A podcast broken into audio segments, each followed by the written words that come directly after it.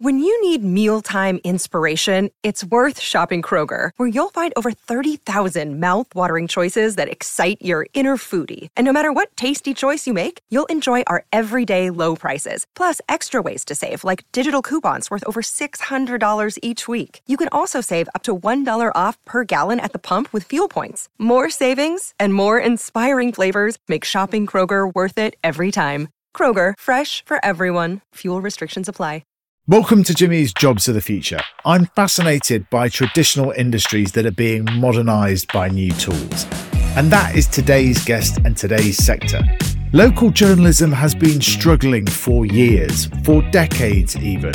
The traditional models of advertising and the likes of Google and Facebook have taken so much of that away from them. But today's guest is on a mission to try and change that. He's building local journalism back up from the grassroots. Joshi started the Manchester Mill just before the pandemic started. He's now employing people across three different cities as they've expanded to Sheffield and Liverpool as well. There's a certain momentum that cities get, I think. Like they've got momentum. People are moving here, businesses are opening here, media outlets are covering here. I find it an incredibly inspiring story of what he is trying to achieve with his company. They are about to go on a big growth curve. So we talked to him about jobs that he's going to be hiring for, not only the traditional journalists, but how he's going to be looking for a head of growth and a sales executive. Everyone is like, I am creating the newspaper of the future. It's a fascinating episode of Jimmy's Jobs of the Future.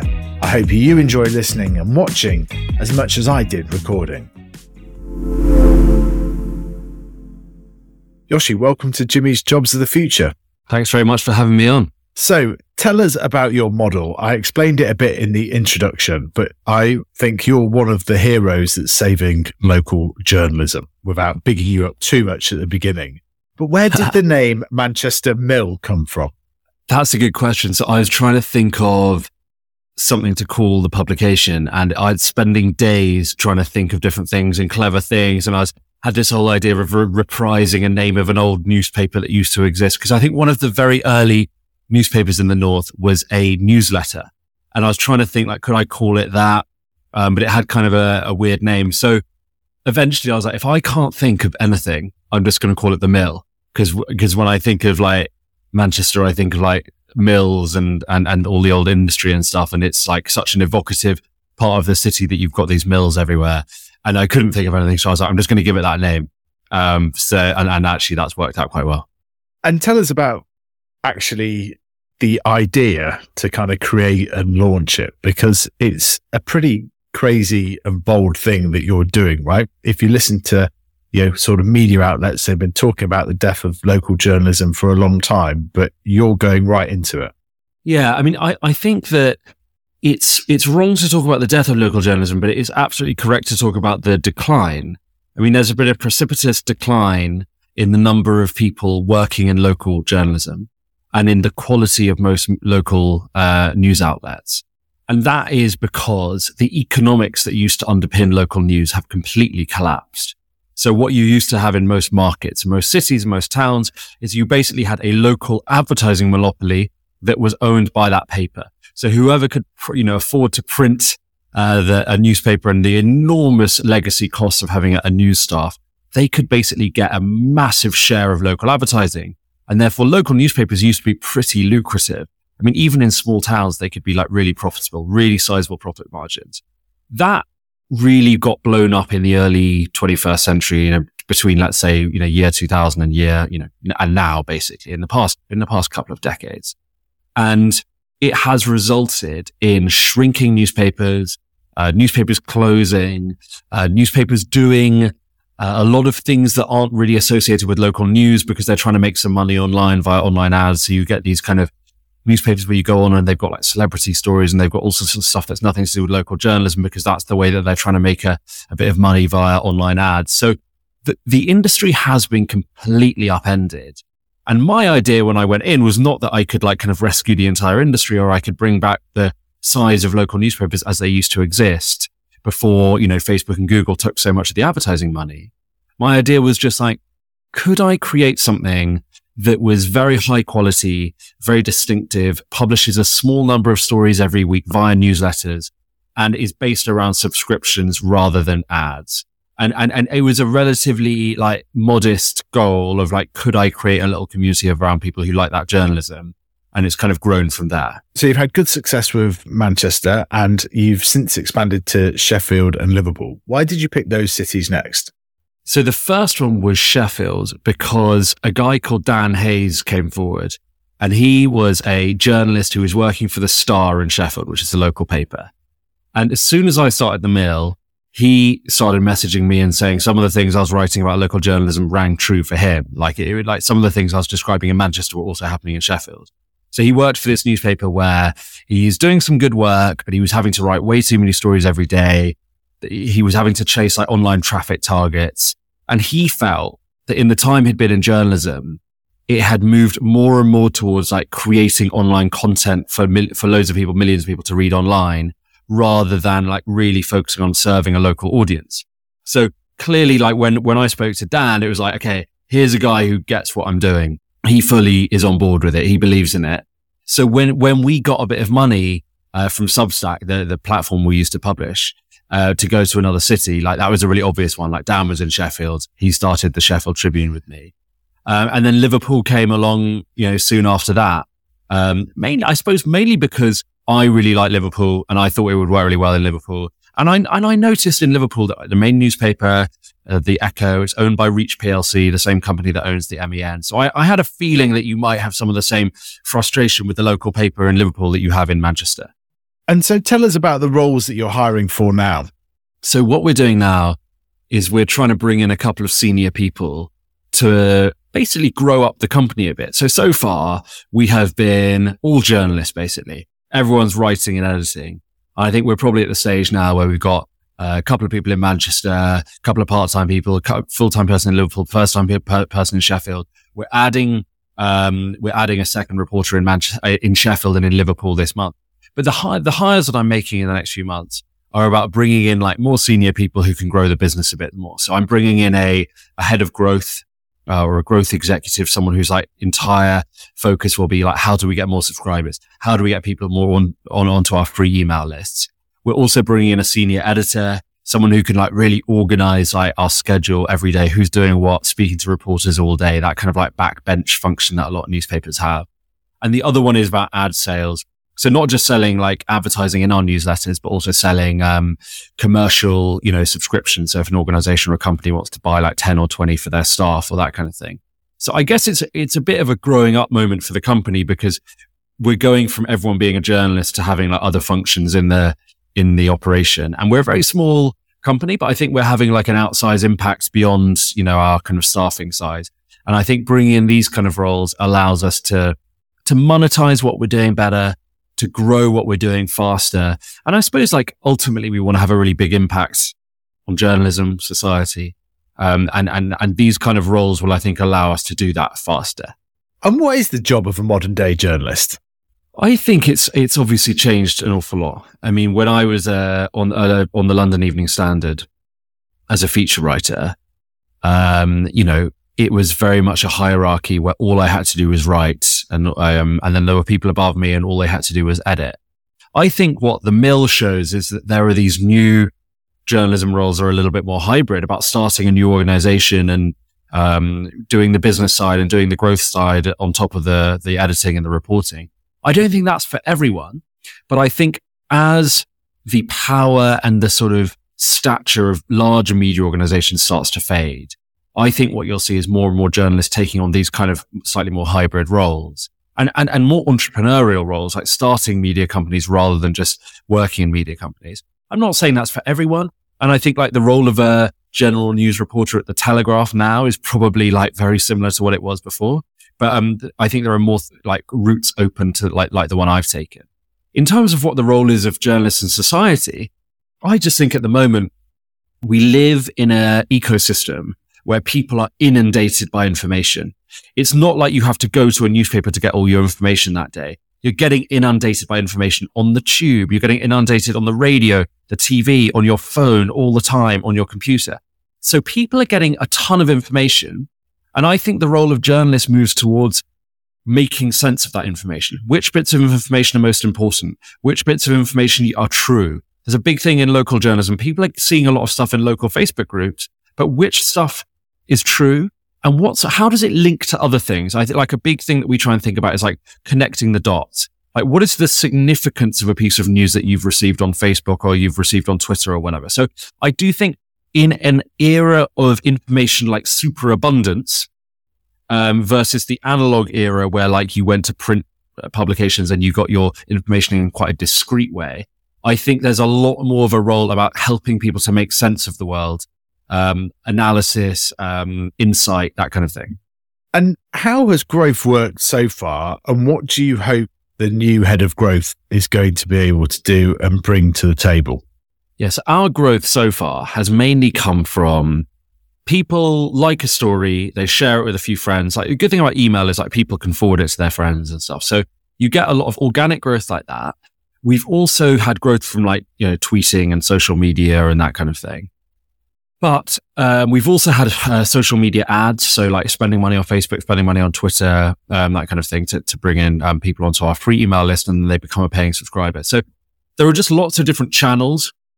And currently, in a in a small media company like this, there's no one who's kind of thinking full time. How do we make those channels more efficient? Where do we invest more money? Where do we invest more time? Um, do we need to be going to these events? Do we need to be partnering with people? So I'm hoping a growth hire can really um, set us on a path to higher growth by just like, as you know, like you, things only happen when someone's really focusing on them. And I really want someone to focus on that as an area. And you're also um, taking on a sales exec as well. And, and I guess what's the sort of business model in terms of you've got the paying subscribers, but you know, you want to be reaching advertisers as well. Like what's the future of a kind of local media company? Well, so I think traditionally there have basically been two big revenue models for news, right? There have been adver- there's been advertising and there's been subscriptions. And what happens um, in the past 20 years is in local, the big media companies that own most of the newspapers, so you're talking about companies like Reach PLC and, and, and NewsQuest, they basically decided we're going to go hell for leather for advertising, right? So we are going to we are going to get as much online traffic as possible, and that's going to drive as much advertising revenue as possible. And I think that's led to some uh, lessening of quality in, in online news because you're chasing those traffic targets. I think a, a better um, business model for, for local news in particular is having a proper mix led by subscriptions. I think you want your main revenue model to be the money that you get from your subscribers.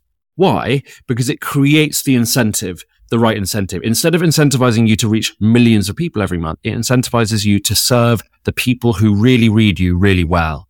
And basically, if you drop, let the quality drop off, you're going to lose subscribers. So there's like a very good incentive there, very good. Um, uh, it lines up very well with like the mission of a local newspaper. So, so far we've been almost all subscriptions. Now we're selling, um, advertising as well. Um, it's very like small inobtrusive advertising. It's like someone sponsors an edition, right? So you find out about that organization. So like the one who's advertising with us next week would be um, Manchester Museum, right? Uh, they want to get a certain message out to, to people in Manchester and, and they advertise with us.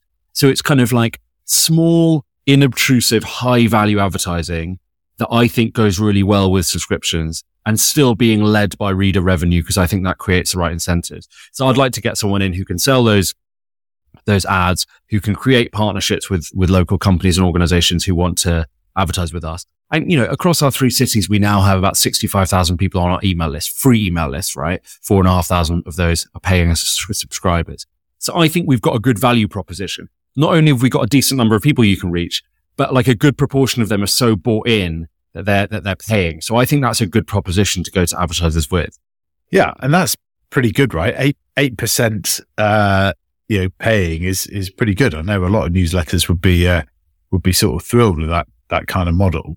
Um, mm. And so, what what else? What what kind of in, inspired you to do this? And and what did your friends and family say when you were going to do this? I think some people thought it was a bit mad because, as you said earlier, this industry, I mean, media generally has been a bad industry to be in in terms of a business uh, local media has been a complete, you know, a complete wipeout really in, in, in terms of business models. So I think some people maybe thought it was a bit nuts, but I suppose that I don't know what, I, I think that right at the beginning, I kind of saw it more as an experiment. Like I was just like, okay, if I put journalism that I really, really like onto a newsletter in very small volumes and I serve local readers really well, will people be willing to pay for that? So it was almost like a kind of, I had a hypothesis and I wanted to check if it was correct and get some data.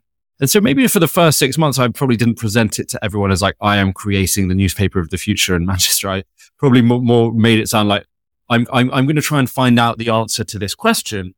And I always had this hunch that if you gave people really high quality local journalism, they would pay for it. And that the reason they're generally not paying for it now is either they're not being asked to pay for it, or if they're being asked to pay for it, they've been given so much low quality stuff by those companies that they don't want to anymore. So I, so I, I, I had this idea and I wanted to see if like, I guess I wanted to see if it bore out. Well, it's certainly doing that. I mean, I do have a bit of a theory about wider, and I don't think this is true actually in your case, but wider substacks. I do wonder if there's a problem, a cultural challenge in the UK about you know, people not used to paying for news mm. because mm. of the BBC, and also just because there's less of a, a, tipping culture and less of a kind of micro payments culture than there is in the States. I, I just wonder whether there'll be a bit of a cultural barrier. Have you noticed that at all? I struggle with this one because on the one hand, the data shows, so like the Reuters Institute, for example, they in Journalism Institute, they look into this stuff. They show that we as a country pay for digital subscriptions for local news at like one of the lowest rates in like in, in the developed world, right? On the other hand, if you think about every Brit, pretty much every Brit who consumes media, they're also paying for the BBC license fee, right? So they're mm. actually paying a very large amount of money per year or per month. So I don't really know how to compare it. Like people kind of, a lot of people might feel like, well, I'm already paying this 160 a year. Like I, am I'm, I'm doing my I'm doing my bit. I'm paying for journalism. Unfortunately, the BBC has kind of retrenched, moved away from local a lot. So you're not actually getting much local journalism for that. You're getting some local radio, some local TV, but like not not terribly detailed always. So I think that I think you're right that people need to be persuaded to pay for high quality local journalism again. But I don't think it's just on people to recognize that and just start paying for stuff. It's like, no, you have to give stuff that's really compelling. Like you have to, you have to publish stuff that is super compelling and that really, really, you know, gets people interested and that feels qualitatively different to what they've been given for free. And then they maybe will pay. So I'm not, I'm not pessimistic. Um, about that. And I think we've seen really good early signs that people will pay. As you say, a lot of people are converting from our free email list to our paid one. But I think you're right that like it's not like in the US where there's just like a real culture of I pay for my regional paper and I pay for my national paper. We don't quite have that. And where do you think might be next? Because obviously you've got you know ambitious plans. You've already sort of um, expanded an enormous amount, even though you've only been going a few years. Where's next on the list? So I think we'll be led by where people come forward and want to do it. Um, I've had contacts from journalists in a couple of other cities recently saying, would you ever consider doing your model here? Would you ever work with me and do it there? And I think that if we get a bit of money in and we, you know, we're looking to raise a little bit of money, I think that we will be able to go to some other places. I think the biggest criteria is, is there a, a really passionate local journalist there who really believes that it can work? Like journalists know their patch. They know their readers. They know what people are after if there's someone who really, really believes in it and really thinks it can work, I think that's the first precondition. The second is, I think our journalism goes down particularly well in like larger uh, cities where there are maybe a couple of universities or a lot of professionals, because the kind of journalism we're doing, including a lot of long form journalism, etc., tends to appeal more to people who maybe you call like broadsheet readers, you know, maybe a bit more of a middle class professional audience. So I mm. think hmm. it will work better in in Leeds and Birmingham and Newcastle than it might work in, you know, in, in Rotherham, for example. Um, and you might need a different kind of model in Rotherham. So I, I, can only speak for kind of where it's worked so far, I suppose. But um, I'm excited to take it to other places as long as it's not us imposing like a business on a place. Like it has to be like someone there really believes in it and someone there really thinks there's an audience for it. And then we'll, you know, we'll give it a go. Yeah. Has to kind of be led by a groundswell. Do you think it could work in London? It's so funny. I was at a journalism summit yesterday. Yeah, maybe. I was at a journalism summit yesterday in London. It was organized by Tina Brown. It was a, it was a, about a kind of investigative journalism summit in honor of Sir Harry Evans. And a journalist friend who I know came up to me and said, when are you going to do London? And I was kind of thinking like, I've worked in London on the London Evening Standard. It's such a big place. I think to create a real impact there, you'd need a bigger team. Like at the moment, I think we're having a decent impact in Manchester, Liverpool and Sheffield with like one or two people per city. I think in London, you'd probably need like three times that, uh, just to start off with and build it from there. I think it would be more of an operation. I 100% think things like this can work in London, but, um, you know, it's such a vast place in order to make, make to, in order to, for people to notice you, I think it would take a lot more. It would take a lot more. So maybe, maybe it's a thing that eventually happens or, or maybe it's not. Maybe it's, this is a thing that's really needed outside London and it's not really needed in London. I'm, I'm, I'm, I'm open to that. Well, it's, it's yeah, it's it's fascinating um, because yeah, I mean the Evening Standard is is so much thinner than it was, and is struggling with all the problems that you outlined at, at the beginning. You know, it was almost a national yeah. newspaper in, in, its own right, but now it's it's just um, it's just struggling, which is um, which is as living in London now, I find I find it sad to see. It was such a kind of like staple part of like coming to the city, and and it was that place where you got real local news kind of at the at the beginning. But um, yeah, and and to give an example of that, when I worked on the Evening Standard in 2011, 2012, 2013, we had eight feature writers. It was eight feature writers and three features editors. And when I spoke to someone there on the features desk recently, they have one feature writer and one features editor. So it's like, it's not just that the paper feels about half the size that it used to or a third or whatever it is. It's that the staffing behind it is dramatically reduced. So you're just getting much less variety. You're using freelance more. Um, you're struggling to fill out the paper. So it's the, the evening standard is a pretty, like, pretty sad, I think, example of, of how things have changed in the past decade. And like, I do think people should wake up to the issue in society we have now around news. Like, I think it's like a, it's like a bit of a key bit of national infrastructure information infrastructure, right? So not like train tracks or whatever. So it's less tangible, but it's a massive part of our national infrastructure that is falling apart. It's being depleted. It's disappearing. And um, London's a good example of that. But I think in some of these northern cities and towns, it's even starker.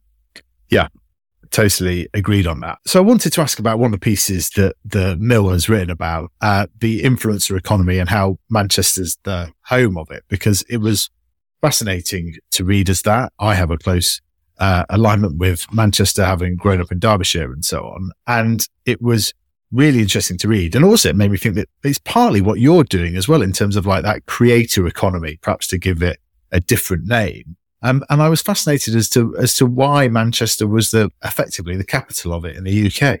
Yeah, it's a good question. Um, Molly wrote a great piece about that for us. I think that it's, it's been interesting to see which like sectors do really well in Manchester, right? it's not always the most high value sectors like financial services or like, you know, industry that's, that's super specialized. It's kind of like you've got a lot of fast fashion. You've got a lot of online retail to do with like selling clothes, right? You've got Boohoo and, and companies like that. And I think that partly why there's been such a proliferation of like influencers and Instagram people and TikTok people here is because you've got these big fast fashion brands here and they kind of fund that ecosystem. Like they need influencers to promote their stuff. So I think that's been part of it. You've got, you've got also a thing in Manchester where like there's a lot of digital savvy and it's being used for like marketing and advertising. And I think the influencer stuff is obviously in that world. It's kind of a form of marketing. What you're lacking maybe in Manchester is some of the more high value professions where people can earn a bit more and, and, and um, higher value uh, value add and that kind of thing. And that's particularly the case in these like towns around Manchester, like Oldham and stuff, where you really like you need to rebuild a higher wage economy. So that's that's maybe going into economics a bit too much for the influencer answer, but it's it's it's hard to say exactly why that kind of thing has really like gone wild in Manchester. But I think it might have something to do with that fast fashion link. And what are your sort of what are the best things about Manchester that people might not be aware about? Because you're right, it does feel like it's having um, an incredible moment. The digital savvy part is true. You know, Amazon have um, built a big office there. You know, you've got THG, which whilst it's had problems with you know um, market prices, employs ten thousand people. It's a pretty kind of extraordinary story in its own right. There is a really interesting side of the economy that's happening in Manchester. What what are some of the stories that we might not be aware of? I think culture is really, really good in Manchester. Um, I don't don't mean that every time I go to something in Manchester, I love it, and I like don't think the art side of things is always amazing. But like clearly, like, the music side is really, really strong. Um, the football side is really, really strong. There's a lot of energy in hospitality here. Loads of new bars and restaurants. Um, so it feels like the city is responding really strongly to a lot more people living in it. Like the city centre of Manchester barely used to have any inhabitants and now it's got tens of thousands. And you can feel that that's creating all these new businesses. And I think people thought in the pandemic, loads of hospitality businesses would go out, would, would go bust. And actually not that many licenses got returned. So you've got this very robust hospitality that's driven by the fact that way more people live in the city centre. So you've got kind of city centre living really, really taking off. You've also just got like the fact that, you know, if you're in London, it takes hours to escape to the countryside. If you're in Manchester, you know, you can drive out to, you can drive out to the moors or you can drive out to the peak site within like, you know, 35, 40 minutes or whatever. So there's a lot of quality life of life stuff.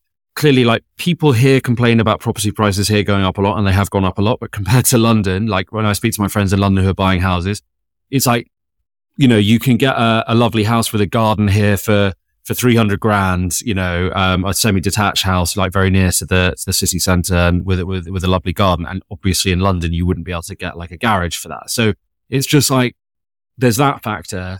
Um, it, it's, it's hard to, it's hard to quite pin down, but there's a certain momentum that cities get, I think. Like they've got momentum. People are moving here. Businesses are opening here. Media outlets are covering here. And that's what's happened with Manchester. And I think a lot of the other cities in the north kind of look at Manchester and are a little bit envious of that sort of just like inbuilt momentum and energy it has at the moment. Yeah, cities are either going up or they're going down, and Manchester is 100% going up. Um, and, you know, that's, uh, that's partly because of the political side over the last 10 years as well. I mean, you don't want to get too political about it. I think George Osborne put a lot of emphasis on the Northern powerhouse. Mm. And I think Andy Burnham has done like a pretty impressive job as well of kind of like banging the drum constantly for it as well. So just to just to be even to to both sides before I get criticised by one or the uh, one or the other. What do you wish if like when you started this journey? What do you wish you could go back and tell yourself?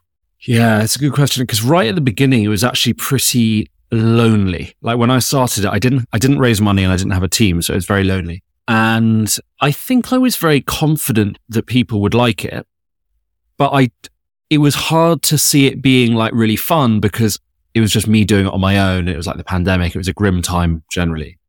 I think I'd probably, you know, say to myself that like, you know, stick with it and like try and imagine like what it'd be like when it's bigger. I've always had this sense of what it'd be like when it's bigger. Like when I was doing it on my own, what it'd be like with three people now, you know, what it'd be like with 10 people. But, um, I think, you know, I'd, you know, you'd probably just, I'd, I'd, I'd probably just try and like get myself through that early time because that early time was tough actually. Like first couple of months, there were days that I really loved and there were days that were like, you know, you felt really down because it's just like you, you, you felt like I was trying to create something out of nothing and like, would people like it? And it's, uh, there's so many different emotions going on when you start a new thing like this, particularly when you're making a big claim, like we're going to revolutionize journalism in Manchester. So, um, that, that's probably what I would say.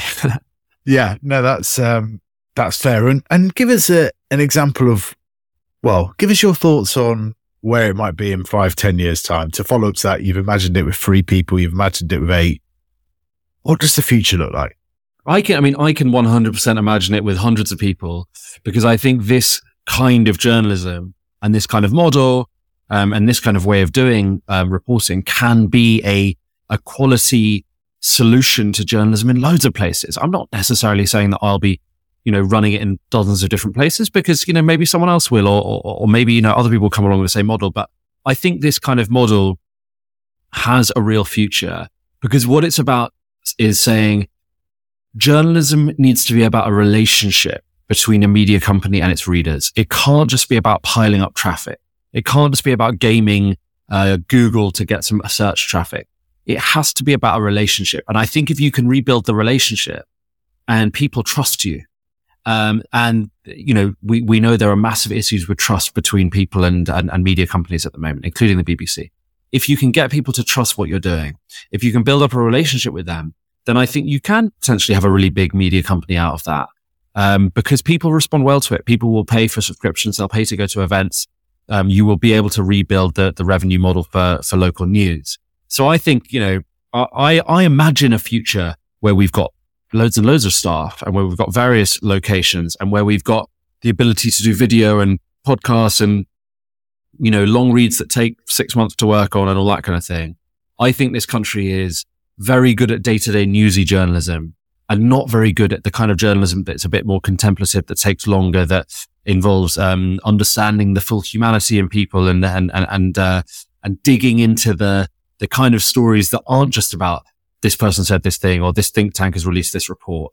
I think there's a whole layer um, to be excavated um, below a lot of stories that, that, that we talk about, and that's kind of been my philosophy with the Mill, and I think that could work in lots of places. So I, I am imagining a future where that's like um, a, a solution to to the local journalism crisis in in lots of places. The topic on everyone's lips, AI, Chat GPT. How do you think that's going to influence and impact local journalism? Yeah, I mean, I, I don't know any more than you do, but I suspect that a couple of things will happen. One is that business models that are fundamentally about gaming the system, like trying to create uh, stories that specifically are for like SEO, I think that will probably get wiped out. And that's not a bad thing because having mm. journalists write stuff that isn't original reporting, that isn't great writing, it's just, hey, can you summarize what this celebrity said on the new, on the TV this morning so that when people search that celebrity's name, they'll find it on Google. That's not journalism. I've got no idea why media companies have got dozens of people doing that stuff. I don't think that will stick around for long because if people, if search becomes about chat, then it won't so much be about like going to web pages. Sure, they might be cited. It'll be more like answer, ask the next question. Your People will stay in the chat function. So I think the whole value of web pages and people going to them will be reduced and people will go to web pages a lot less. I think another big thing is people will get their basic information. Let's call it their aggregation from the AIs. So it's like, tell me the five things I need to know about today. That can be done by the AI. It can pull in from 10 different sources, right? It can pull in not just from journalism sources, but from the police and from, you know, for your local groups and whatever. You can even ask it in future to, you know, tell me five things that I would be interested in Manchester today. I think that kind of aggregational stuff will be done in within the chatbots. I think the role of media companies, and this should already have been our role, right? Like this should already have been our mission, is to do the very complex, high value add journalism that involves talking to people, investigating things, probably using some of these chatbot tools to investigate things as well, you know, like make it more efficient. But I think we should be the ones who really add value. Like, you know, I, I, I'm happy for a bot to summarize the five stories I need to know about this morning, but I'm not happy for the bot to do a long, complex investigation into um, an inquest which shows that a big company has has done something really badly wrong. Obviously, you you don't want the bot doing that. You want a human doing that. Obviously, you don't want the bots doing the. I'm going to have t- seven sensitive conversations with the victims of a particular crime, and I'm going to write about how they connect. So I think it should clarify what the role of journalists actually is. Um, and the role of journalists is about selecting, checking, like actually being on the ground, talking to people, using human empathy and sensitivity. And by the way, like that's kind of been the ethos of what we've been doing from the beginning with the mill. So I, hopefully it won't be a massive departure, but like this, this ecosystem, this media ecosystem where we've built up, where so much is about aggregating stuff that other people have said a celebrity said this. Piers Morgan said this. A think tank said this. It makes no sense. Uh, that kind of stuff. I'm happy for AIs to do that. I think journalists should be free to do actual journalism. And I think if they are, we'll probably end up with richer, better journalism rather than what we've got at the moment, which I think is, um, on the whole, um, a bit of a mess. That is a brilliant way to finish and summing up what the future looks like. Joshi, thanks so much for coming on Jimmy's Jobs of the Future. All of the links to the different publications are all in the show notes. So people can click there and subscribe. Um, and we will also put it on our Substack as well, which people can subscribe to that will be there as well. Um, because I think what you're doing is brilliant and so important. So thanks so much for sparing the time and coming on Jimmy's Jobs. Thank you very much. Thank you for having me on. Thanks for listening to Jimmy's Jobs of the Future. We've come a long way since our first episode when I started recording this on my own in my daughter's nap times. We are now a team that not only pulls together a podcast, but also creates content on multiple channels, whether that is our Substack, looking at the latest trends in business, entrepreneurship, and the future of work, or some of our more light-hearted takes on TikTok, and of course, our best moments are on YouTube. To find all our socials and best content links, click on the links in the show notes below.